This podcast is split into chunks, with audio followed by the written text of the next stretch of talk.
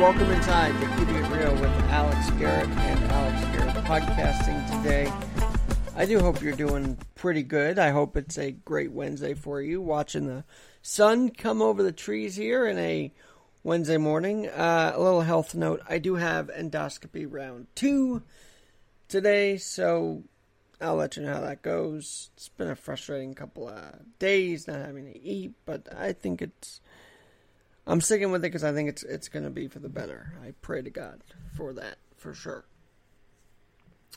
But I, I come on here with a couple of items that I want to talk about. Firstly, I want to talk about this small business, uh, this business uh, event that Newsday is putting on. Now, they did not pay me to talk about this. I didn't really get an interview opportunity with this, but I would love to let you know. See, this is a podcast where if something runs across my email, I'm definitely going to talk about it because it needs to be talked about. So, businesses in COVID 19, you've opened. Now what? This will be a Newsday Live conversation today at noon, uh, Wednesday, July 15th, uh, featuring Newsday economics writer James Madore uh, and uh,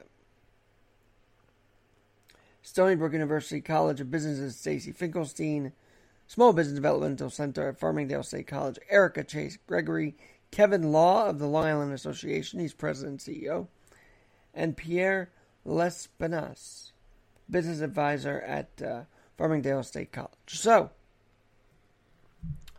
we've got this expert panel for Newsday, and uh, it'll be a Q&A with these folks. I'm presuming via Zoom. And if you have any questions, and if you want to save your spot, go to newsday.com and I guess click on events for the business and COVID 19. You've opened now what seminar. And also email a question if you are part of that today at nmgevents at newsday.com. So there's that little bit. Look, I, I want businesses to thrive. I want businesses to open. I talked yesterday that I don't think blaming the bar owner specifically is the answer to solving COVID. I think you have to hold the people going to these bars accountable if they're not wearing a mask and causing a spike in, in COVID. And also, I just think any resource at this point for a business to utilize is important. That's why we've had Ashi on, Ashi Alweiss, Asher Alweiss. That's why we have had Rabia Sohail on of those different companies to, to get you on the right track again. Uh, they're there to help you. Definitely, uh, definitely are. And then, speaking of business, another very cool econo- uh, uh cool news one of the apps you might hear me on, Stitcher. Yeah, Stitcher is being bought out or has been bought out by Sirius. That's right, Sirius XM Radio, satellite radio, of course, being bought, be uh, buying Stitcher for three hundred and twenty-five million dollars. So I would say because I'm part of Stitcher, I become part of the Sirius XM family. I don't know. I sure hope so. Um, they're buying this from EW Scripps in a deal worth 325 million. And it's already combined entities with uh, Earwolf and uh, Midroll Media. So what uh, what Sirius XM is getting is a huge, huge podcast app for $325 million. And Sirius also owns Pandora, which I have to see if I'm still if I'm approved on there yet. I know that my pod was. I'm still waiting to see uh, the show pop up on there. I'll keep you posted on that. So Sirius is really starting to buy up the podcasting space, and I think that's great. I think once these bigger companies buy up, you never know what it could lead to. I think it's an opportunity for the podcaster as well. And so if you're listening on Stitcher, aloha, welcome. Thanks for listening. And uh, Sirius, I will keep posting content, and maybe, just maybe, there could be something in the works. You never know. You never know. And so, uh, I, I have sort of felt this mentality the last few days of we wake at dawn, right? We wake at dawn to fight for this country. But I want to revisit the uh, Redskins because there's actually another happening in favor of Native Americans that you should know about uh, at the Atlantic. And sometimes the Atlantic doesn't post the uh, they post very interesting stories. Sometimes I'm just not intrigued by it sometimes, but this one intrigued me.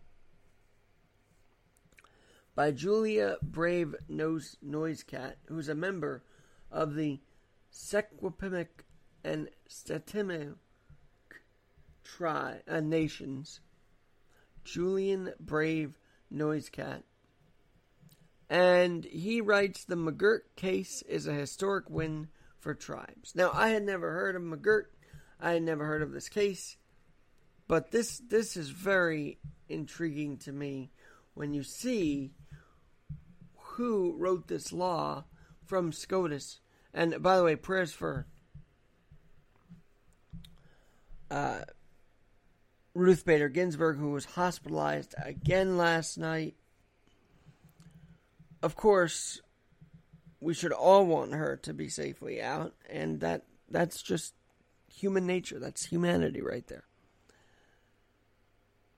So there's this case McGirt versus Oklahoma, and it's centered around Jim C. McGirt, a Seminole man found guilty of sex crimes, and whether or not it could be tried by the state. He could be tried by the state of Oklahoma.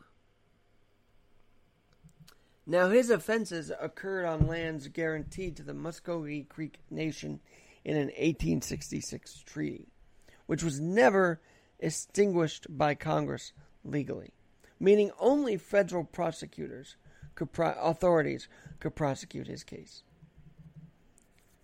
I guess when it comes to states' rights here, the federal authorities deciding what happens on these lands is better than the state when you think about it.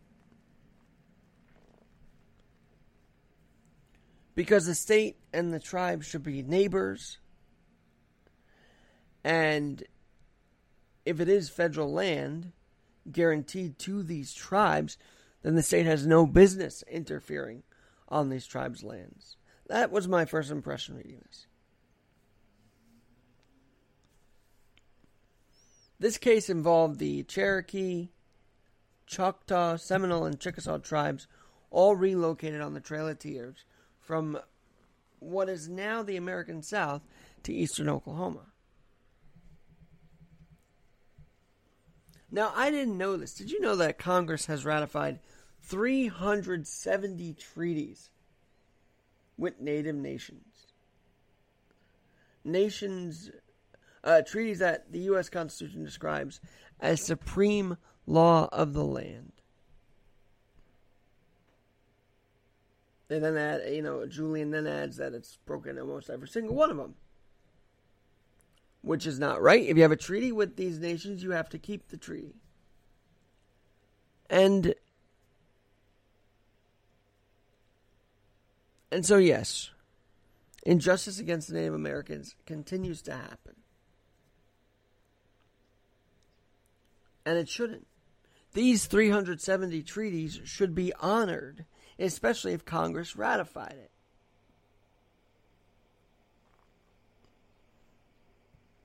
And so here was the deal. This case said that Congress never, and, and this was written by Neil Gorsuch, okay? He was the majority opinion here. Gorsuch wrote the opinion in favor of McGirt and the tribe. That the, the tribe themselves, if they can't process it, should be having their crimes processed when committed by the federal, not the state.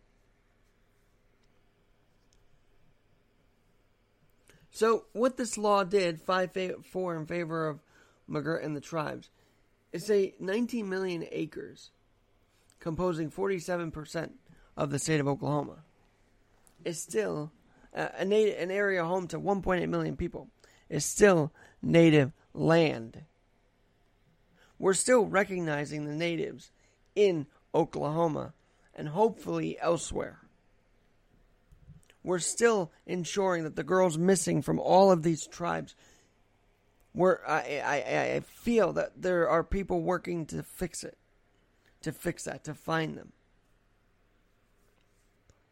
Because we can tear down a name and a franchise all we want. But if you don't talk about actual work being done to help Native Americans, then what's your cause, Dan Snyder? What's your cause, those who support this name change? Is it to bring justice, like what seemingly Neil Gorsuch has been doing? Where they say, this is not a state thing, this is a federal land, this is federal land that must be protected?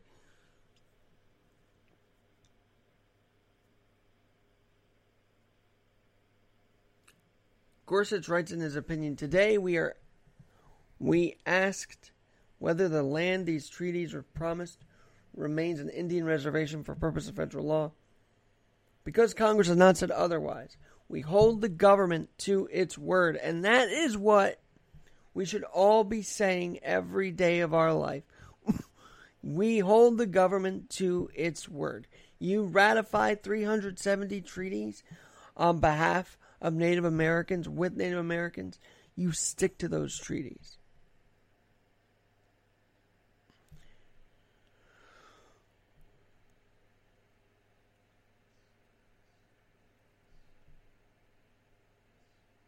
And to Julian Bravenose, this is a treaty's rights of the indigenous nations recognition to finally be recognized by the president's appointee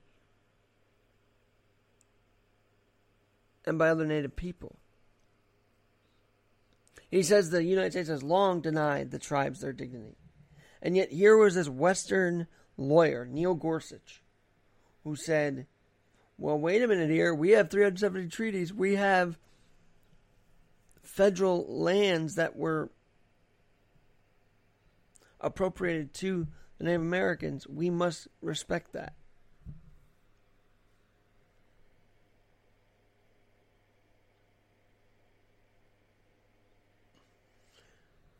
Riyaz Kanji, the lawyer who argued the McGirt's case on behalf of the tribe, said the court is not going to be in the business of taking away tribal rights without congressional intent anymore. He added, I've cried a lot today. So it's now going to be up to Congress to ensure uh, tribal rights and also hold those on the land accountable. It's not it's not a state thing here. Because the states could, I guess, um, could be interfering in what is the land of the native people. And we don't want that either. We shouldn't want encroachment on native lands to begin with. That's that's land that is rightfully theirs, albeit I am guessing fought for in many different battles. But land nonetheless, it's theirs.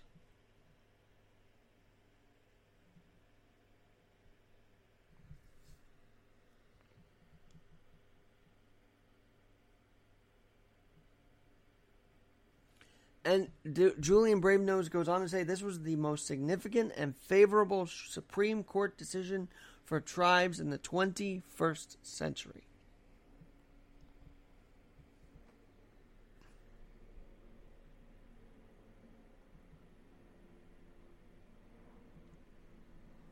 Oklahoma said, you know, murderers, rapists, and other criminals would be let loose because the state had convinced had convicted them not who would because the state that had convicted him would not have the authority to do so. Taxes were going unpaid, regulations would lose their teeth.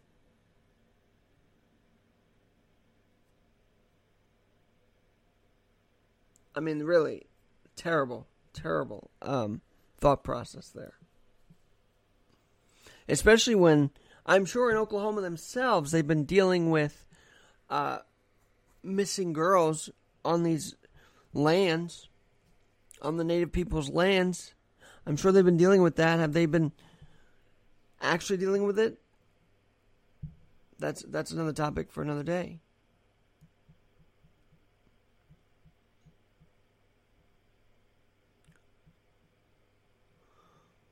But you talk about a sector of society, the Native Americans, the Native people that have been yearning to feel equal, to feel like they matter. Well, this uh, deal, this SCOTUS decision, saying that yes, treaties matter, yes, your lands matter Native Americans' lives matter, Native people's lands matter. is very, very uplifting to see. It should be uplifted. It should be recognized. And we're going to add more to this because I'm I'm very curious about this decision. I'm very curious about what other ways to help the native peoples who are dealing with a lot of crises right now. Not only COVID, uh, not only the missing people, but COVID. And not only COVID, but rights that seem to be tr- trampled on by states like Oklahoma right now. And so I'm probably going to reach out to J- Julian and get a conversation going about this and see where the conversation goes. Because if you have 1.8 million people who have lands. That's 47% of Oklahoma, he said. And if you have their presence all over the country, then Congress should uphold the treaties and we should uphold that they have the rights to these lands everywhere. 370 treaties and one man, it seems like Neil Gorsuch, a Trump appointee, I'll remind you. But Neil Gorsuch recognized that, and he wrote the opinion in favor of that, and in favor of the Native American tribes. Huge win. Huge win for the Native people, and I think for America. Because they are Native Americans. They are American as well. I'm Alex Garrett. Uh, we're going to post podcast maybe either today or tomorrow with Mitch Felderoff, who actually ate dog food for 30 days. You'll have to catch that one uh, later today or tomorrow. Either way, we'll be back. I'm Alex Garrett. Talk to you soon.